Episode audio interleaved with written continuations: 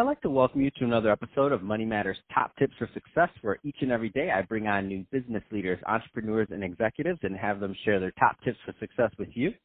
My name is Adam Torres. You can follow me on Instagram at Ask Adam Torres. Keep up with my book releases, book tour schedule, signings, all that other good stuff. Always love to connect with you there. And as always, if you'd like to apply to become a co-author of one of my upcoming books, just head on over to the website, moneymatterstoptips.com, and click on Become an Author to apply. All right, so today is a very special reunion 2020 episode. Um, that's where I bring on guests that I had on in the past, and I liked them so much I brought them back for a, for a second round. Um, today's guest is Mike Figliolo, who is managing director over at Thought Leaders LLC. Mike, welcome back to the show. Hey, it's great to be back again. Thanks for having me. All right, so today's uh, topic is going to be executive communications. Um, but before we get into that, I don't want to assume that everybody heard your first episode. I think that was about a year ago we recorded that one. Uh, so let's get into what you're doing over at Thought Leaders LLC as managing director. So first, tell us a little bit more about the company, please. Yeah, we're a leadership development and training firm. I like to say we teach people all the skills that everybody needs that nobody ever teaches you. We teach topics of leadership, communications, problem solving, decision making. Uh, we work mostly with large corporations, but uh, any corporation that's needing some help on those topics, we are happy to go in and teach it. So that's kind of what we do. And uh, over the past year, we've spent some time adding to those offerings things like executive presence and conflict resolution and change management. So as we're seeing needs out there in the marketplace for people to build new skills, uh, we're seeing if that's something that we're happy to deliver.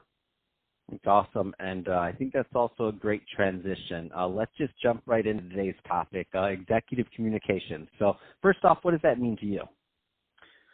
A lot of times, I'll get requests for people to get some executive coaching from us, and usually the request is, "Well, they don't have good executive presence," and I say, "Well, what does that mean?" And what it usually I was just going to say, yeah, what what does that mean? Yeah. yeah.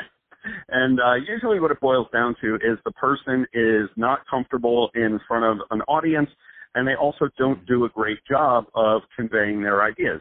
They'll tend to ramble, they'll include a lot of irrelevant information, and they're just not able to inspire an audience. So when we look at that, we say the root of it is not having clarity on what your message is, nor an understanding of what it is your audience wants. But if you have those two things, then you're able to put together a clearer and more compelling story for that audience, and hopefully that galvanizes them to action. So obviously, you know, in a, in length of our interview, meaning 10 to 15 minutes, we're not going to have time to go into everything. But what there are some people listening right now that they're like, you're you're kind, you have their attention, like they're they were driving and then they turn the radio off, or they're in their office and they stop for a minute because because they know that they fall they they fall into that category that you just mentioned. Um, what are some like quick tips, or where, where does somebody even start? What's something actionable that somebody can do today to kind of start to start going down the right route um, and improving their communications? Yeah, I think first is you've got to start with the audience. Too many times we make a recommendation from our perspective and let people know this is a great idea and here's why it's good for me. The problem is your audience doesn't care about that. They care why it's good for them. So you have to start with that audience and understand what I call the button, which is what is that one metric or that one issue that's going to get their attention and say, okay, I'm listening now. I understand that this idea has some benefit for me. And then I think the second thing you really got to do is be able to tell a well structured story.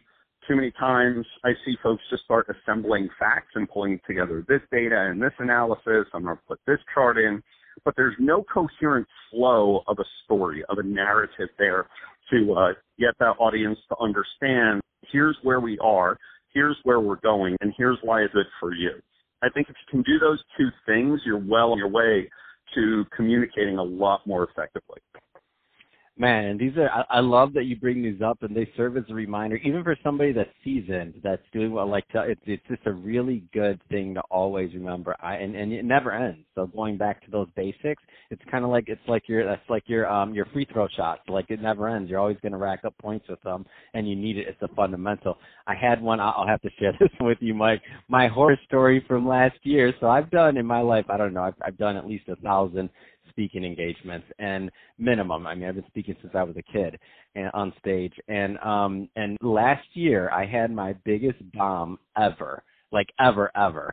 And what happened was this: I didn't find out my audience. I assumed that they knew that um, they obviously booked me as a podcaster. They know I podcast. I mean, they knew who I was, what I do, and they booked me for that. So I had a presentation talking about podcasting and some other things like that. I looked at the demographic when I got there, and I'm like, wow, this audience is really young. I wonder, does anybody even know what a podcast is here?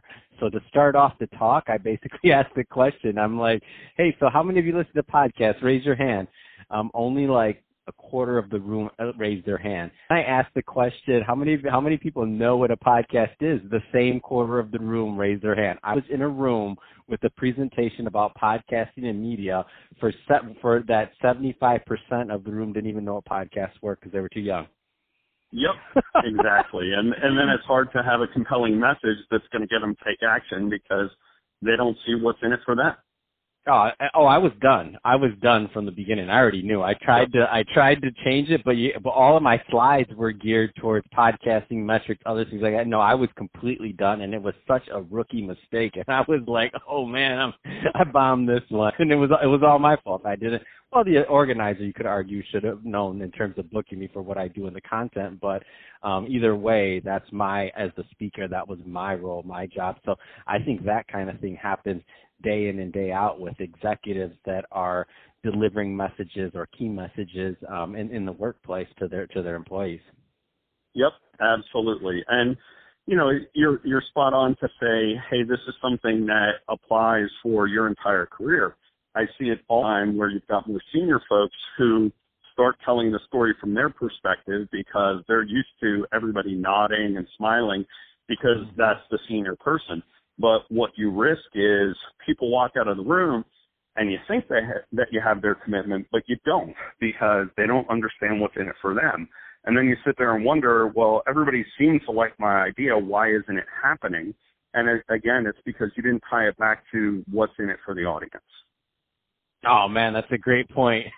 I know I, you just you just took me back to some of my earlier days, like in my earlier career where I'm thinking about leaving like in an office, uh, working at these big financial firms, and you know they're talking, you're nodding, you're smiling, you're in, and then you leave, and everybody's like, "What was that about?" or "What are we supposed to do?" or "What?" Like I don't like. Yep. that's exactly. the that's the whole like as soon as you leave, and obviously one level below that management, they're gonna know because they're directives, right? Because they probably had a meeting about it beforehand and they probably been strategizing that meeting for a month. But for the rank and file that are just getting started, we're like, huh? exactly. Oh man, that's awesome, Mike.